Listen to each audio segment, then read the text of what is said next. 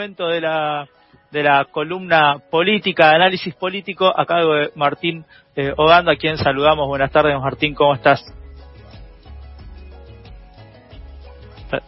Está, me, me, hace Ahí ya en momentos nomás se suma el misterio. Buenas, buenas. ¿Cómo estás, Martín?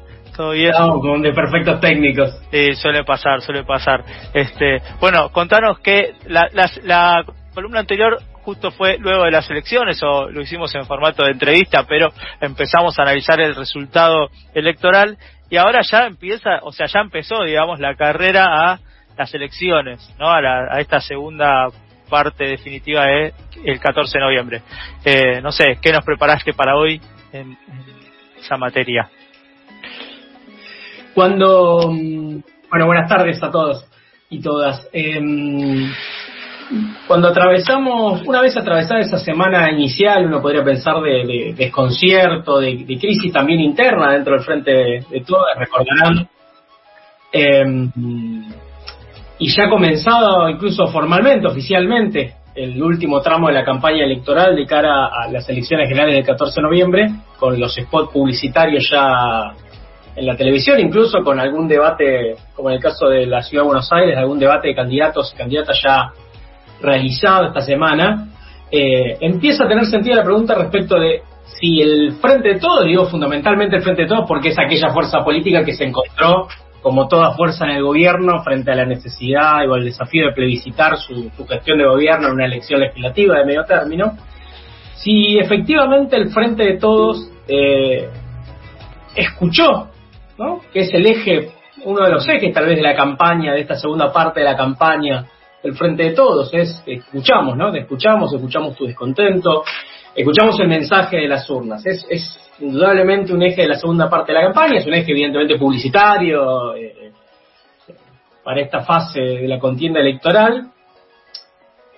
Y, la, y el interrogante, la duda es qué es lo que escuchó, ¿no? A, la luz del análisis de, de los primeros pasos de las medidas que va asumiendo el gobierno, de los discursos de, los principales funcionarios y del propio presidente, efectivamente, qué es lo que escuchó, qué es lo que interpretó, eh, qué es lo que decodificó el frente de todo, su conducción política de ese mensaje de las urnas. ¿no? Me parece que ahí hay una reflexión interesante para hacer.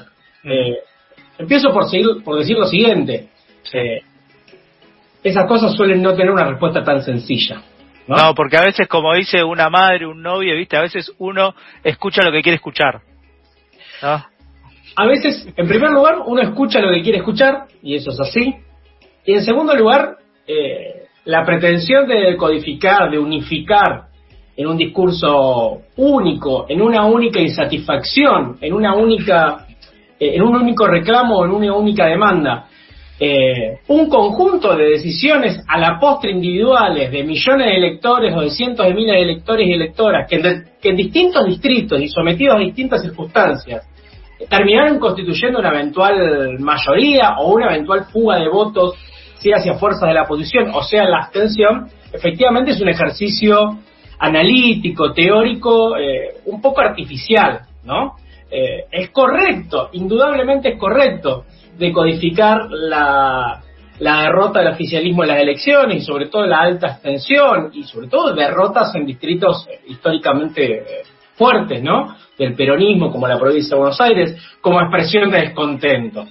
Ahora bien, la gente, para utilizar una expresión que a la cual le cuadra muy bien esta cosa de indefinición y de la unificación artificial de cosas, ¿no? La gente, la gente está descontenta por muy distintas cuestiones, ¿no? Y probablemente los motivos por el cual el propietario rural de la zona núcleo pampeana, el propietario rural de Pergamino, eh, está enojado con el gobierno por motivos distintos ¿no? a los de eh, el trabajador precarizado, desempleado de la economía popular eh, de ingeniero Bunge, ¿no? Entonces, ahí me parece que es donde el gobierno entra en una zona de, indefiniciones y de buenas intenciones que no está claro eh, que vayan a llevar a, no digo a revertir el resultado de noviembre, lo cual es muy difícil, pero sí a mejorar un poquito los guarismos electorales.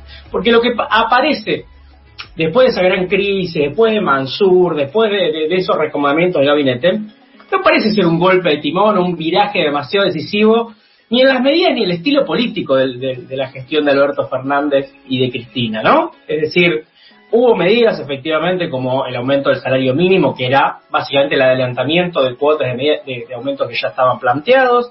Hubo una actualización de ganancias, del, piso de ganancias para tributar ganancias, que no hizo más que actualizar la medida ya tomada en función de la evolución que vienen teniendo las paritarias.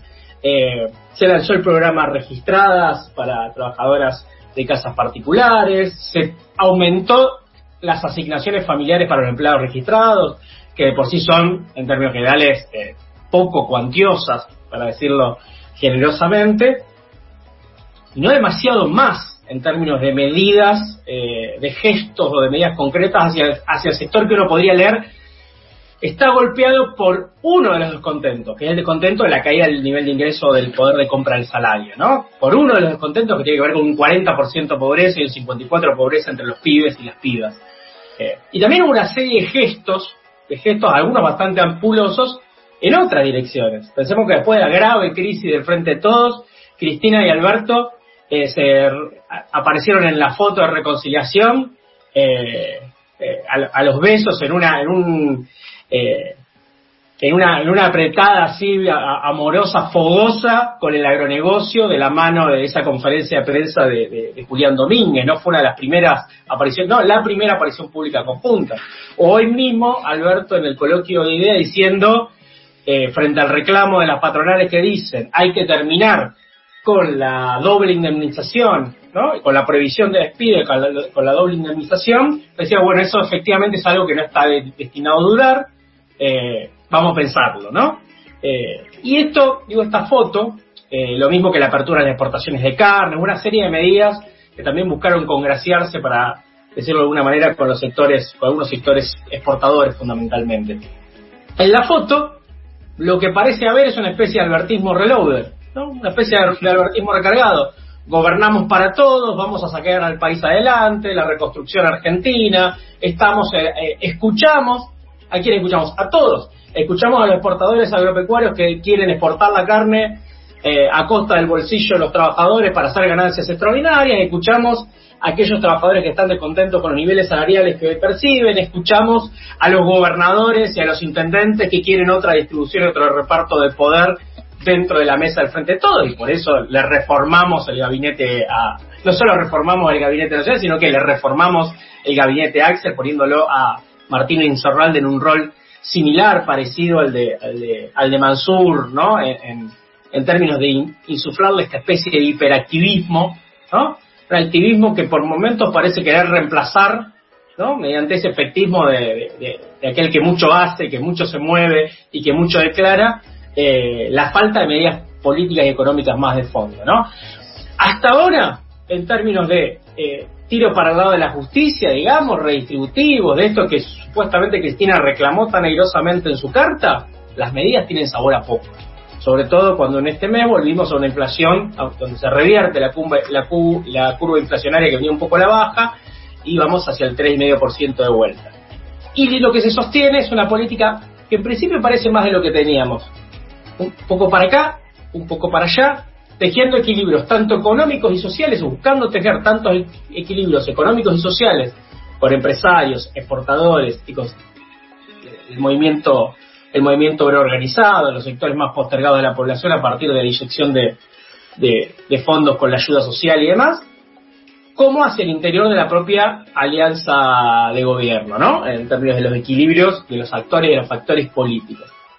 Veremos, hay algunas medidas y algunas modificaciones que habrá que ver todavía qué impacto tiene.